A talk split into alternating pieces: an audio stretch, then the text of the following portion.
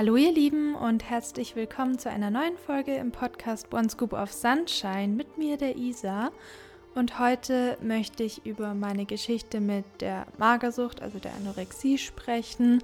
Das bedeutet, ich werde zuerst so ein bisschen im ersten Teil auf die Abläufe eingehen und euch das so ein bisschen erklären, was die emotionalen Auslöser sind, weil mir das ganz wichtig ist, dass ich vor allem auf die emotionalen Hintergründe von der Essstörung eingehe, weil meiner Meinung nach sind das eben diese wichtigen Auslöser, die es anzuschauen gilt und an denen ich auch heute noch teilweise arbeite. Nur bin ich aus der Essstörung eben draußen und habe kein essgestörtes Verhalten mehr. Und der zweite Teil der Folge besteht dann aus einem QA, wo ich eure Fragen zur Magersucht ein bisschen beantworte und jetzt höre ich auch wieder auf zu reden und wir starten direkt in meine Geschichte mit der Magersucht. Wenn ich von Anfang an jetzt mal so überlege, wie es angefangen hat, muss ich sagen, die Hintergründe, die psychischen Hintergründe meiner Magersucht waren, dass ich immer schon als Kind das Gefühl hatte, ich bin irgendwie weniger wert, weil ich bin ohne Papa aufgewachsen, wir hatten nur eine kleine Wohnung und kein Haus. Ich muss mich irgendwie mehr beweisen. Ich war immer viel bei Freundinnen und weniger bei meiner Mom, weil die sehr viel gearbeitet hat, um uns halt auch durchzubringen und ihre eigenen Probleme eben auch hat. Und dann war ich viel bei Freundinnen und ihren Eltern. Und wenn ich dann halt meine Freundin gesehen habe mit ihrem Papa, wenn der nach Hause kam oder ja, wie die halt einfach so mit ihrer Familie waren und zusammen Abend gegessen haben am Tisch oder so und ich saß dann halt so dabei, das hat mir immer so ein ganz minderwertiges Gefühl gegeben. Und als mir dann ähm, am Übergang der, zur weiterführenden Schule gesagt wurde, dass ich nicht wie meine drei besten Freundinnen zu der Zeit aufs Gymnasium soll, weil ich zu verträumt bin, war das für mich natürlich total schlimm, weil erstens waren wir ja eh schon eher immer ausgeschlossen, haben so unser Ding gemacht und ich wollte halt natürlich bei ihnen bleiben, weil wir halt ja eh schon mal, aus, äh, schon mal immer ausgeschlossen wurden. Und gleichzeitig hat mir das ja wieder so gesagt, okay, deine Befürchtungen stimmen, du bist wirklich irgendwie weniger und jetzt bist du auch noch irgendwie blöder.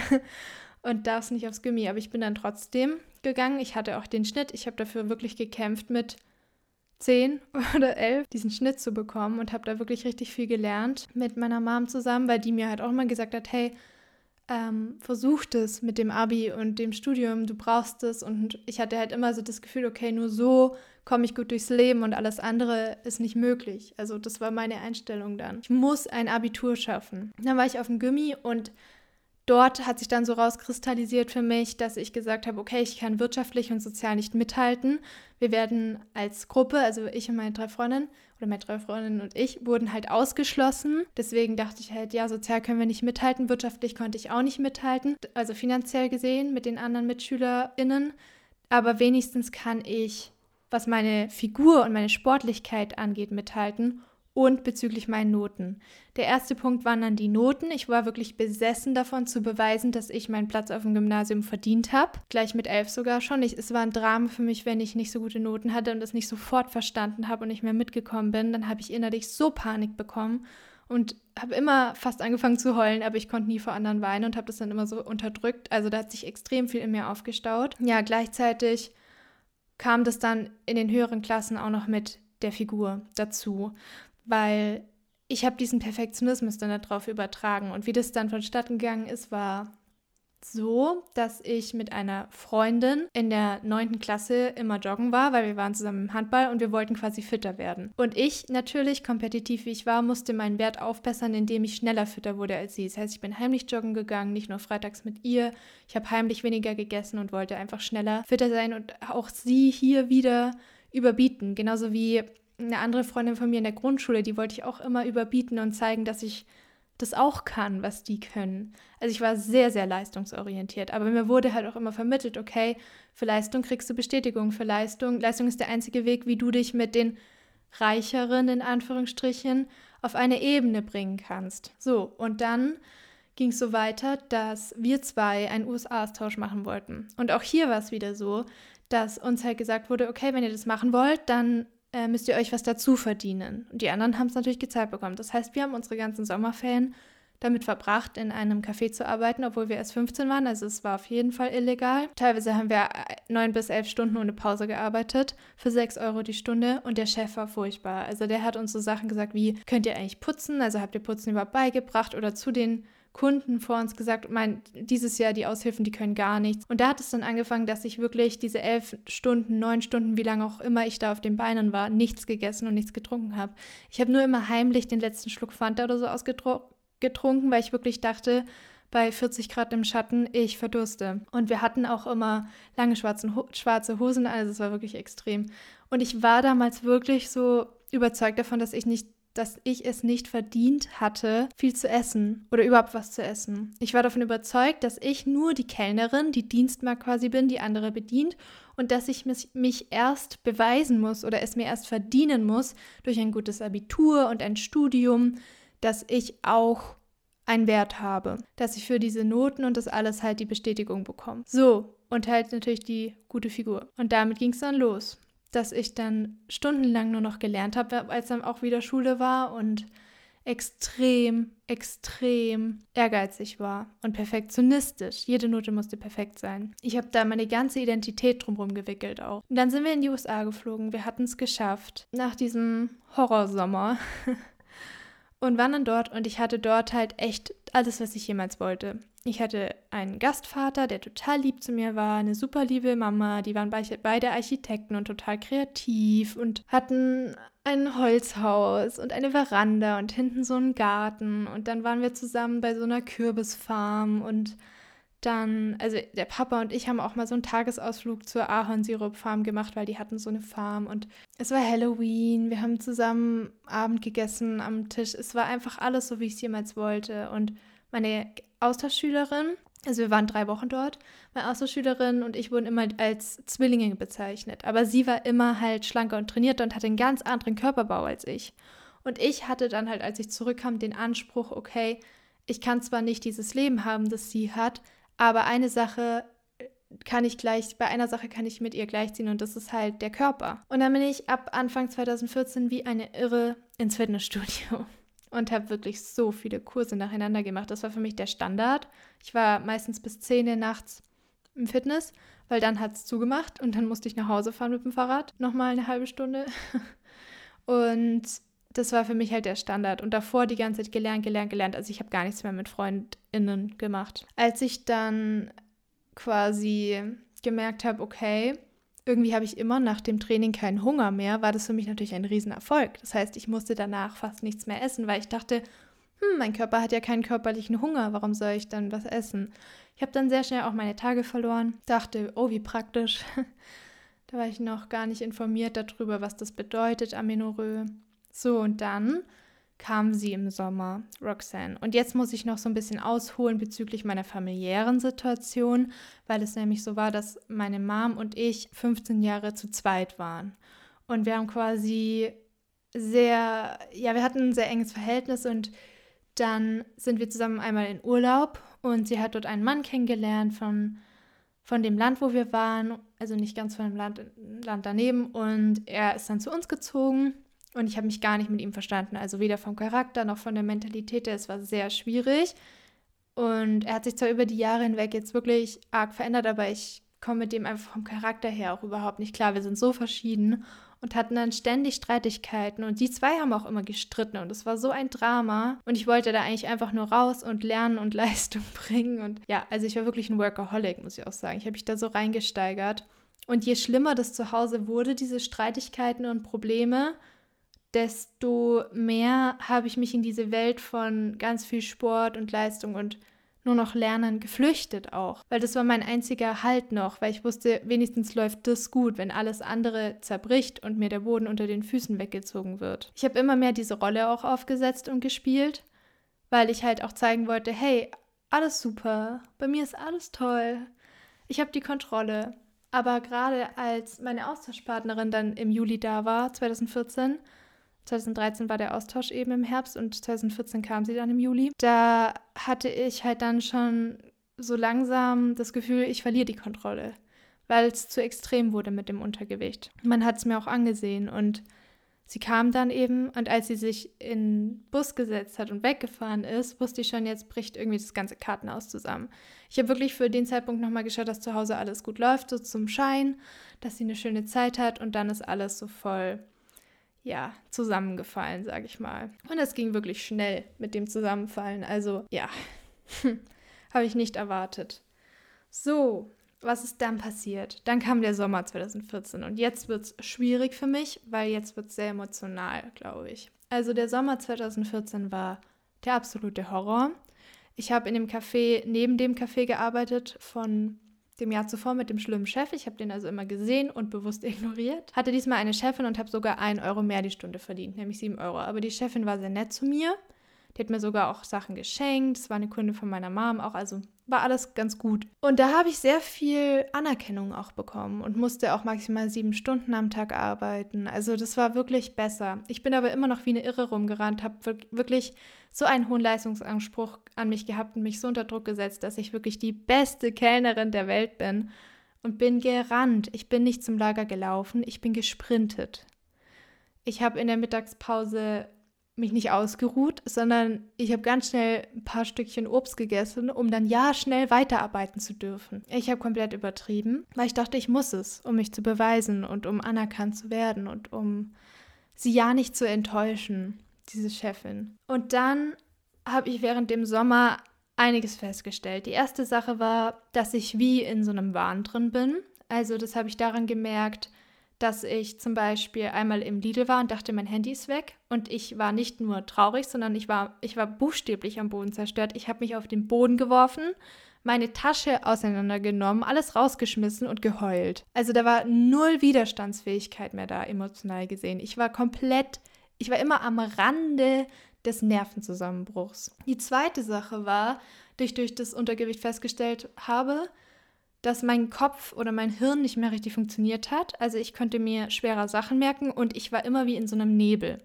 Und es ging sogar so weit, dass ich eines Nachts durch meinen Ort gelaufen bin, um Kalorien zu verbrennen. Es war schon dunkel und ich bin auf einmal an einer ganz anderen Ecke von diesem Ort rausgekommen und wusste nicht mehr, wie ich dorthin gelaufen bin. Also ich stand da in der Ecke und habe keine Erinnerung gehabt, wie ich da hingekommen bin. Ich habe mich nur sehr traurig gefühlt die ganze Zeit über. Und ich glaube, dass das so eine dissoziative Amnesie oder irgendwas war oder mein oder vielleicht auch irgendwas anderes. Ich will jetzt keine Selbstdiagnose stellen. Ich habe keine Ahnung, was das war, aber es war extrem gruselig und ich habe dann auch geweint, weil ich so Angst dann hatte, wirklich jetzt komplett die Kontrolle über meinen Körper zu verlieren. Und das war meine größte Angst tatsächlich, weil mein Kopf war ja das Einzige, was mir die Noten gebracht hat und mein Körper war das Einzige, was mir die Bestätigung für die Figur gebracht hat.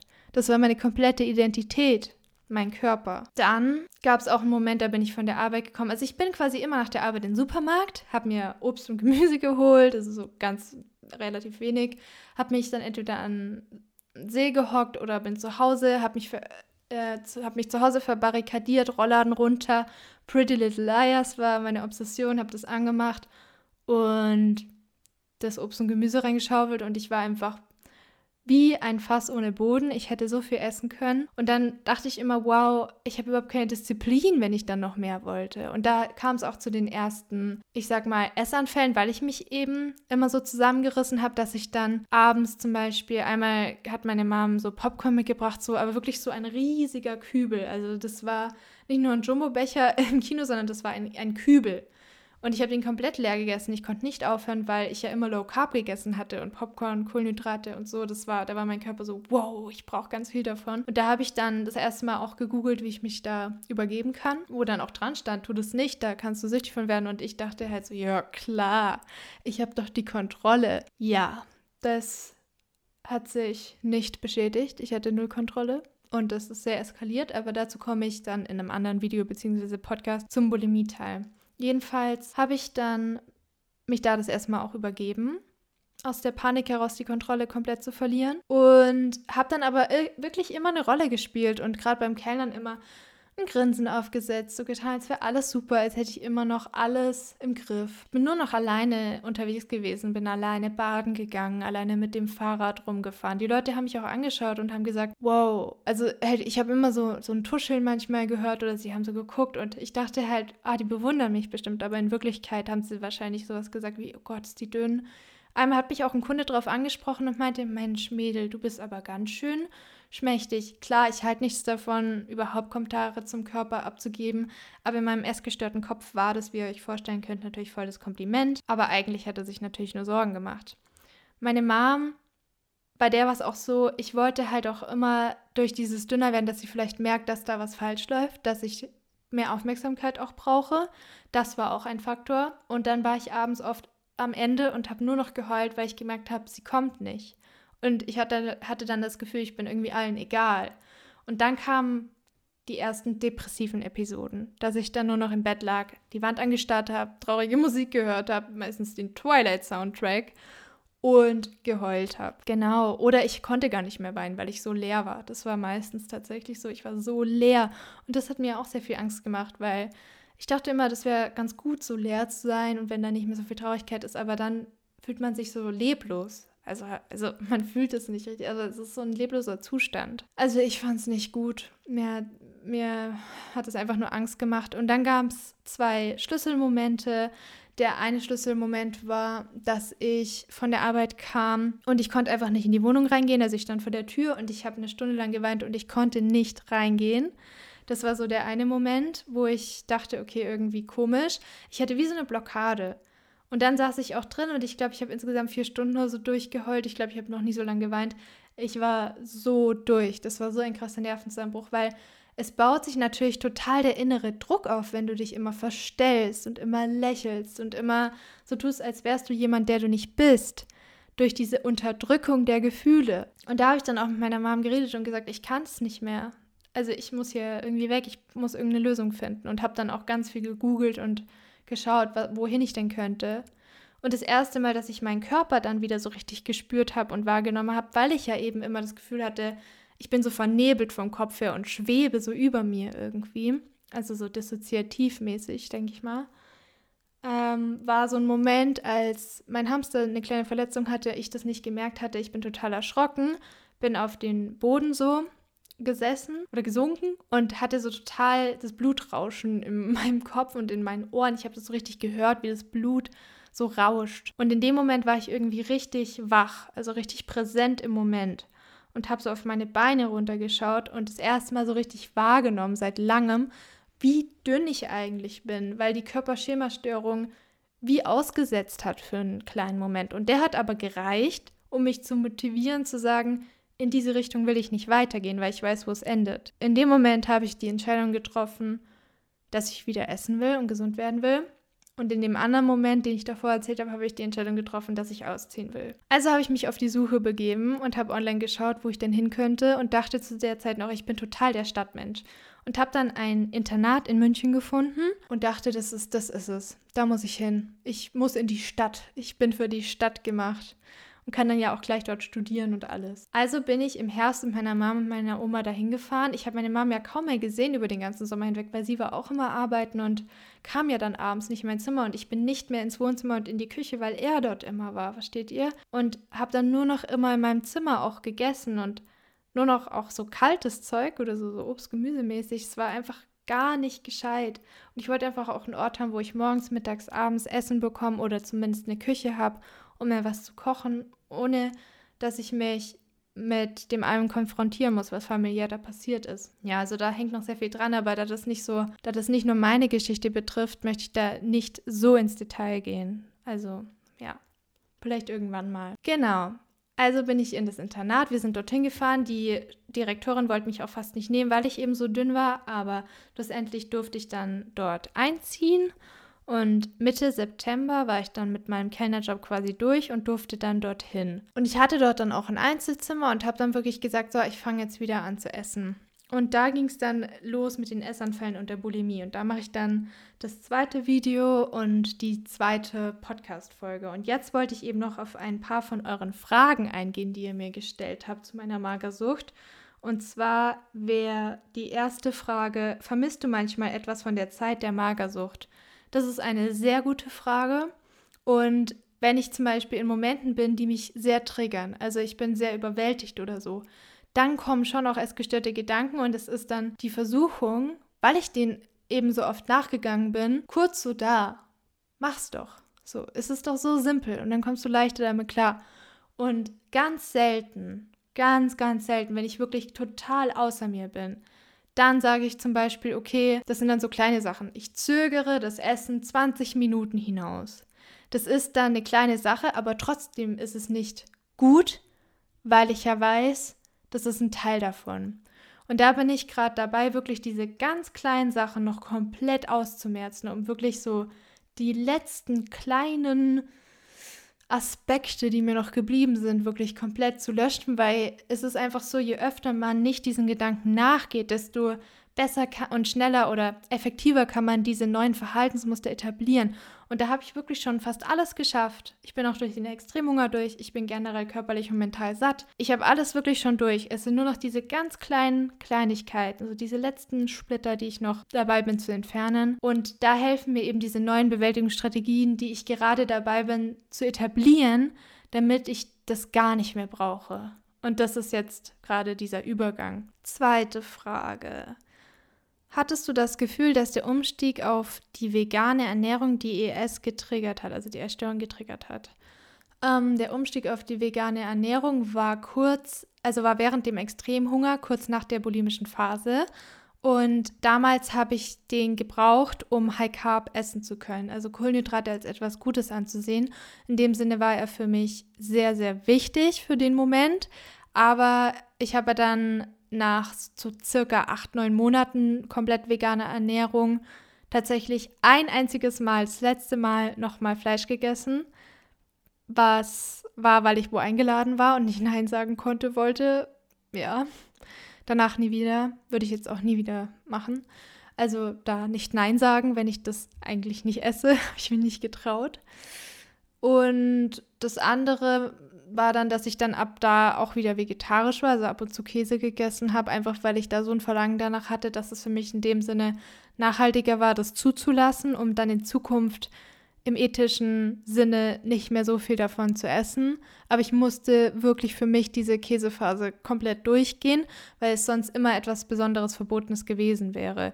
Das heißt, das würde ich auf jeden Fall empfehlen, weil ich glaube, wenn man wirklich nach der Essstörung langfristig vegan sein möchte, aber diesen extremen Drang nach Käse hat und veganer Käse den nicht befriedigt, ist es für die Umwelt und dich besser, meiner Meinung nach, das einmal durchzugehen, weil irgendwann hängt es einem aus den Ohren raus, ist wirklich so. Und dann kann man da auch leichter langfristig draus, drauf verzichten, wenn man das aus ethischen Gründen möchte. Das ist nur meine Meinung, aber macht es, wie ihr das für richtig haltet. Hattest du dich da auch schon vegan ernährt während der Essstörung, also im Extremhunger nach der bulimischen Phase eben? Wie ging es danach weiter? Ich bin in die Bulimie gerutscht wegen den Essanfällen. Da kommt dann nochmal Folge oder ein Video. Wie lange hatte ich die Magersucht Anorexie? Ich würde sagen ungefähr, boah, das ist schwer zu sagen, weil ich davor ja auch schon während dem Austausch und so da Ansätze hatte, aber da war es nie so extrem. Ich würde sagen, so richtig extrem war es ein Jahr, ein Dreivierteljahr, Jahr. Da war es richtig extrem, aber davor auch schon ein Jahr so on-off. Ja, genau. Hast du dich ernst genommen gefühlt? Ich habe es lange niemandem erzählt und ich bin auch komplett alleine ohne Therapie da rausgekommen. Ich würde aber immer eine Therapie empfehlen. Und ich habe das wirklich sehr alleine, also sehr zum Großteil, ich habe es ich wirklich komplett alleine gemacht. Aber das würde ich jetzt im Nachhinein nicht mehr so machen. Aber ich hatte, ich habe mich halt isoliert und alle abgekapselt. Aber dadurch hat es meiner Meinung nach länger gedauert und war härter, wie wenn ich Hilfe gehabt hätte. Deswegen würde ich das immer empfehlen. Was steckte bei dir hinter der Symptomatik? Da habe ich jetzt eben vor allem diesen Leistungsanspruch gehabt, das Vergleichen mit meinen Freundinnen, weil ich eben nicht wusste, dass es einen unterschiedlichen Körperbau gibt. Und ich immer dachte, wenn ich nur genug abnehme, habe ich auch zum Beispiel, setze ich auch nicht am Bauch an, ist aber nicht so. Es kommt eben auch auf die Genetik drauf an und den Körperbau und den Knochenbau und so weiter. Dann das mit meiner Mom eben der ganze Bruch, das, das ganze Boden unter den Füßen gezogen bekommen. Ich hatte auch wirklich im Internat die ganze Zeit Panik, Existenz, Existenzangst. Ich war immer im Fight, Flight or Freeze Mode. Wenn ihr das mal wart, dann wisst ihr, wie krass das ist. Man entscheidet da komplett anders. Und es ist einfach extrem schlimm für den Körper, das langfristig ertragen zu müssen. Also die Nerven leiden da sehr drunter und das hat mich sehr geprägt. Ähm, wie geht es dir aktuell damit? Wie gesagt, das sind nur noch diese ganz kleinen Kleinigkeiten, die ich versuche noch komplett loszuwerden. Und ich habe halt diese Bewegungsblockade. Also ich habe ja lange dann eine Sportpause gemacht, also wirklich jahrelang. Nur ganz, ganz wenig. Aber ich habe immer wieder gemerkt, wenn ich wieder im Fitnessstudio war, es geht noch nicht. Ich kriege Panik, wenn ich Sport mache. Ich habe Angst und habe es dann wieder gelassen. Da arbeite ich noch dran bezüglich Bewegung. Das ist noch ein kleines Problem und wie gesagt neue Bewältigungsstrategien finden, um sowas wie Essstörungen oder andere Süchte nicht mehr zu brauchen. Ja, deswegen bin ich zum Glück auch in der Gruppentherapie und werde es auf jeden Fall alles mit euch teilen. Mal was anderes. Wie mit Zunahme klarkommen, wenn man vorher adipös war, das kann ich leider nicht beantworten, weil ich nie adipös war. Aber ich hatte mehr dran und hatte natürlich Angst davor, wieder dahin zurückzukommen. Also ich war nicht total schlank und so, als es bei mir angefangen hat mit der Essstörung. Genau, aber adipös habe ich leider keine Erfahrung, aber vielleicht findest du da noch jemand anderen online, der dir da helfen kann. Der Kick, wenn man abnimmt und darauf angesprochen wird. Ja, das habe ich auch erlebt. Das ist wie ein Kompliment dann. Wann hattest du extrem Hunger? Bist du ihm immer nachgegangen? Auch im Normalgewicht. Ja, ich hatte im Normalgewicht extrem Hunger. Ich bin davon überzeugt, dass man in, in jedem Gewicht extrem Hunger haben kann. Und ich hatte den, sobald ich wieder angefangen habe, mehr zu essen und den Schluss, Entschluss auch gefasst habe, wieder zu essen. Also im Herbst 2014 dann im Internat hat es angefangen. Und ich hatte damals dann starke Essanfälle, weil ich ja immer noch versucht habe, restriktiv zu essen und gerade mal meinen Grundumsatz dann immer gedeckt hatte. Also ich dachte, ich sage es jetzt einfach, wenn ich 1500 Kalorien am Tag isst, was gerade mal mein Grundumsatz ist, dass ich damit recovern würde und dass das reichen würde. Aber der Grundumsatz, also das, was man verbraucht, alleine fürs Daliegen, Atmen, Existieren, sind ja gerade 5500 zum Beispiel. Bei mir kann man online ausrechnen. Das heißt, ich hatte den gerade mal gedeckt und dachte, das wäre ultra viel, weil ich keine Ahnung hatte davon. Ich dachte immer, habe ich auch in meinem Tagebuch gelesen von damals, dass wenn ich nur da sitze, dass ich dann ja nichts verbrenne und wenn ich dann immer so viel verbrenne, wie ich konsumiere, komme ich auf Null raus. Aber eigentlich war ich haushoch im Minus immer, weil ich den Grundumsatz nicht mit einberechnet habe. Ja, und ich bin ihm dann auch immer nachgegangen ab einem gewissen Punkt. Ich wusste nicht, dass es Extremhunger ist. Ich habe es irgendwie immer Zwangessen oder so genannt, weil ich halt nach einer Mahlzeit immer noch nur an Essen denken konnte, kein körperliches Hungergefühl hatte. Aber ab einem gewissen Punkt nach dem nach der bulimischen Phase, die einen sehr großen Leidensdruck ausgelöst hat, habe ich ab 2016, Anfang 2016 entschieden, dass ich dem immer nachgehe, auch wenn ich nur an Essen denke und es dann auch drin behalte. Und das habe ich dann, habe ich dann versucht und hatte dann zwar schon noch Rückfälle, aber ich habe es dann auch geschafft und wurde immer satter, mental sowie physisch. Hattest du einen Bewegungszwang? Ja, ich hatte diese krasse Fitnessphase, aber dadurch, dass ich dann halt ähm, immer joggen gehen wollte in München und gemerkt habe, wow, ich fange immer automatisch an zu weinen, ich kann einfach keinen Sport mehr machen. Also mein Körper war einfach am Ende, es ging wirklich gar nicht mehr, war ich wirklich gezwungen, gar keinen Sport mehr zu machen, was auch gut war, dass er das so klar kommuniziert hat und habe dann ja, wie gesagt, diese jahrelange Sportpause gemacht und wirklich gar nichts mehr gemacht. Was war der schlimmste Moment, das schrecklichste Erlebnis mit der Essstörung? Ich würde sagen, das war in der Bulimie, ähm, als ich wirklich mich tagelang immer wieder und wieder und wieder übergeben hatte und da so drin war in diesem Kreislauf aus restriktiv, ich kriege das wieder hin, morgen esse ich wieder weniger und mache Sport. Und dann kam es wieder zu Essanfällen natürlich, weil ich den Extremhunger nicht zugelassen habe und wieder mich begrenzt habe und zusammenreißen wollte, um diszipliniert zu sein, mich bestrafen wollte, keine Ahnung. Und dann habe ich mich natürlich zur Kompensation übergeben, weil ja, das in meinem Kopf die einzigste Lösung war, um die Kontrolle zu behalten, obwohl ich gar keine Kontrolle mehr hatte. Dann war ich wirklich so, so am Ende körperlich auch. Also mir hat die Speiseröhre wehgetan, mir hat mein Magen wehgetan, meine Mundwinkel waren aufgerissen, meine Haut war ausgetrocknet, meine Augen, also die Adern in meinen Augen waren aufgeplatzt. Ich sah aus wie ein Zombie, ich hatte verblichene, ausgefärbte Haare. Ich sah aus wie diese von iZombie, nur halt in völlig fertig. Ja. das war schon echt heftig. Und das hat mich dann aber auch so motiviert, dieser Rock Bottom, dieser Nullpunkt, mich dann essen zu lassen, den Extremhunger immer zuzulassen, ob er mental ist und oder körperlich. Und die emotionalen Gründe dann auch anzuschauen, weil das sind ja die Ursachen meiner Meinung nach. Was hat dir am meisten geholfen im Kampf gegen die Essstörung? Ich würde sagen, einmal der Trotz, gegen die Essstörung, den ich dann irgendwann hatte, dadurch, dass ich gesehen habe, was sie mit mir macht und dass sie nicht funktioniert.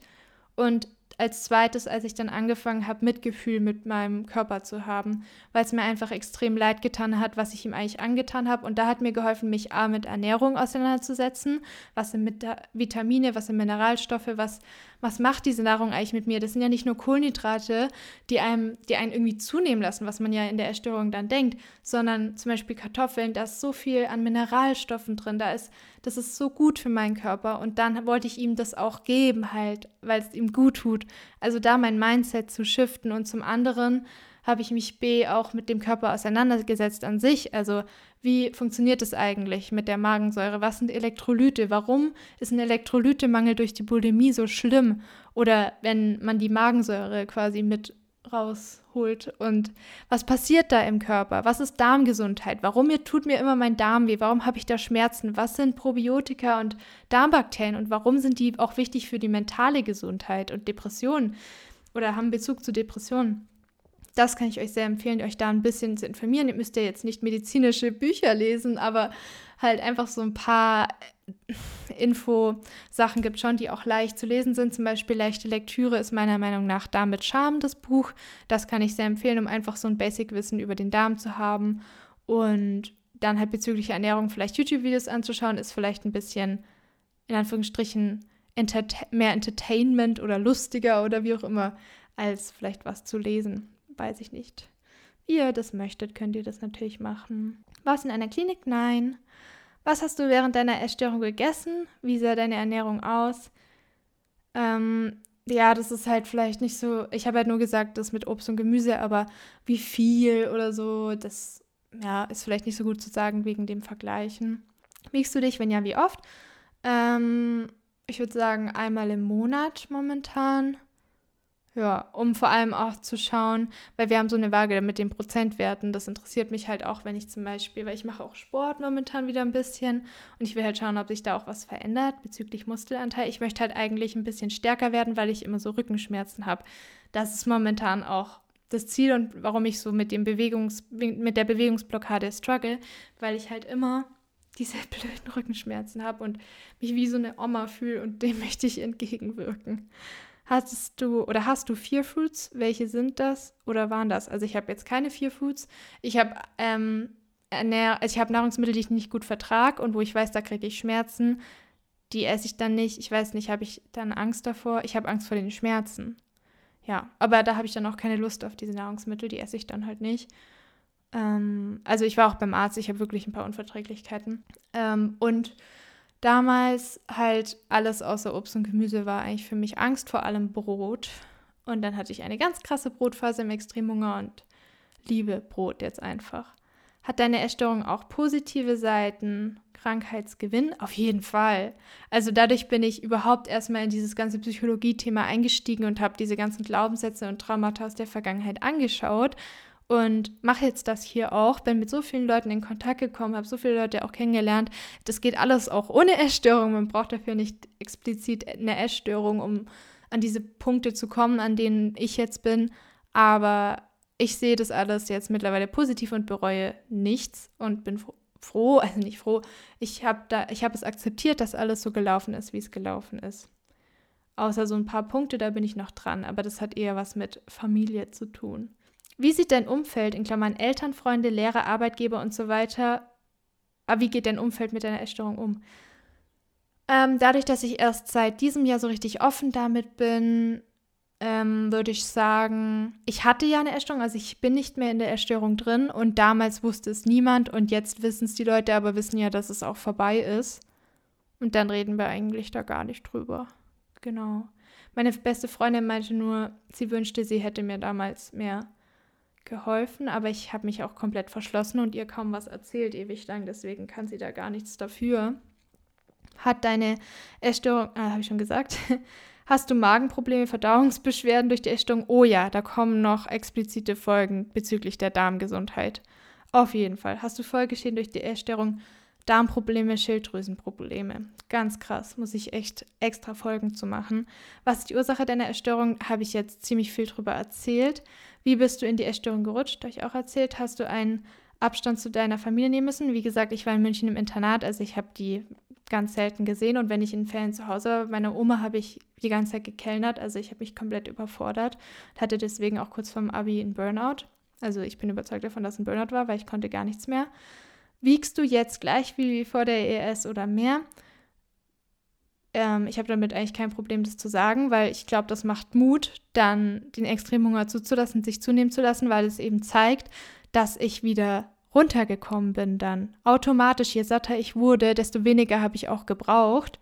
Also nicht mehr 5000 Kalorien oder 6000 am Tag oder noch mehr, sondern es wurde wieder weniger und genauso ging das Gewicht dann auch mit, logischerweise. Und der Stoffwechsel war wieder angekurbelt und hat wieder funktioniert. Und der Blähbauch wurde auch seltener und seltener, weil es der Darm und so, dass ich einfach, ich habe die Darmflora wieder aufgebaut. Auch wie gesagt, da kommen extra Folgen dazu. Und ich habe dann halt wirklich auch gemerkt, okay, ich komme langsam wirklich wieder diesem ursprünglichen Gewicht nahe und sehe das aber jetzt mit ganz anderen Augen, weil ich mir so denke, wow, ich bin einfach, wie konnte ich damals denken, dass es zu viel ist? Es ist total super und mein Körper fühlt sich auch mit dem Gewicht lustigerweise echt am wohlsten. Also ich bin so ein bisschen drüber, aber ich bin wirklich so drumrum und das ist einfach perfekt. Aber man kommt wieder runter nach dem Extremhunger. Das möchte ich euch sagen. Ich will euch damit Mut machen. Wie hast du insgesamt in der Recovery zugenommen? Ah, wie viel? Äh, 30 Kilo vom tiefsten Gewicht. Aber das kommt immer darauf an, wie tief das Gewicht war. Ich, ist, ich war ja tief im Untergewicht, aber jemand, der jetzt in Anführungsstrichen nur Bulimie hat und dann lange im Normalgewicht ist, der nimmt dann vielleicht auch weniger zu. Also zum Beispiel von Mut im Bauch weiß ich, dass sie 15 Kilo zugenommen hat und sie war nie im Untergewicht. Ich war relativ stark im Untergewicht, bei mir sind es dann 30 Kilo. Also es ist immer personenabhängig und total individuell und man kann sich da nicht vergleichen. Aber ja, ich wollte es euch nur sagen, dass ich es wirklich zugelassen habe, diese 30 Kilo und mehr zuzulassen. Ich wäre absolut noch weiter hochgegangen, wenn nötig, weil mir war die Heilung einfach so viel wichtiger. Hast du fast alle Freunde deswegen verloren? Ich habe mich komplett isoliert, also ich habe mich dafür entschieden, leider. Wie konntest du all die schädlichen Gewohnheiten sein lassen und dir wieder alles gönnen? Ich stecke fest. Einen Tag nach dem anderen, Schritt für Schritt, eine Phase nach der anderen. Ich war in der Nudelphase, mit jedem Tag hat sich das Lebensmittel sicherer angefühlt. Ich war in der Reisphase, mit jedem Tag hat sich das Lebensmittel sicherer für mich angefühlt. Nudelphase hat sich wiederholt, diesmal fiel es mir von Anfang an etwas leichter. Und so ging das Schritt für Schritt und Jahr für Jahr, so wurde es dann halt immer besser. Also dieses Rumexperimentieren hat mir da sehr geholfen und diese Phasen. Was war dein Warum für die Recovery loszugehen und wie hast du es gefunden? Ich würde sagen, hauptsächlich so diese Reiseträume auch und generell einfach Träume und Vorhaben und Wünsche und ja, das war so mein Warum. Essensplan hatte ich nicht. Was hat mir am meisten geholfen? Der Extremhunger und das zuzulassen, auch den mentalen Extremhunger, also jeglichen Gedanken vom Essen bin ich nachgegangen. Ähm, gibt es einen Klickmoment, habe ich gesagt? Was würdest du deinem damaligen Ich mit auf den Weg geben wollen? Lass den Extremhunger bitte früher zu. Das ist Extremhunger, das ist normal. Ähm, ja, also dass ich halt mir sage, was das ist und da halt nicht dann denke, oh, ähm, das ist abnormal, ich muss mich da zusammenreißen und disziplinieren. Ich würde mir das gerne alles erklären, auch was der Grundumsatz ist, was der Hungerstoffwechsel ist, würde ich mir gerne erklären. Denkst du manchmal auch noch an die Zeit, als du in der Magersucht drin warst? Ja, auf jeden Fall. Ich denke sehr viel drüber nach, auch im Rahmen von, dass ich euch ja gut helfen kann. Ich habe ja jetzt, wie gesagt, mein Tagebuch, meine ganzen Tagebücher rausgekramt. Da werden dann noch Folgen und Videos und so weiter folgen. Und in dem Sinne wollte ich jetzt das Video und den Podcast hier beenden. Ich habe jetzt einige Fragen beantwortet. Ihr könnt mir gerne via DM immer noch mehr Fragen stellen und dann kommt demnächst das Video bzw. die Folge auch zu Bulimie noch und wie es dann weiterging. Und dann beziehe ich noch die Tagebucheinträge irgendwann mal vielleicht separat oder in, in Form von diesen Folgen dann mit ein. Ansonsten hoffe ich, dass es für euch informativ war, dass ihr mich jetzt ein bisschen besser kennenlernen konntet und vielleicht konntet ihr auch was für eure eigene Geschichte gewinnen. Ich würde mich sehr über euer Feedback freuen. Und dann hören wir uns in der nächsten Podcast-Folge oder sehen uns im nächsten Video. Ein herzliches Namaste wünsche ich euch. Bis zum nächsten Mal. Alles Liebe. Eure Isa.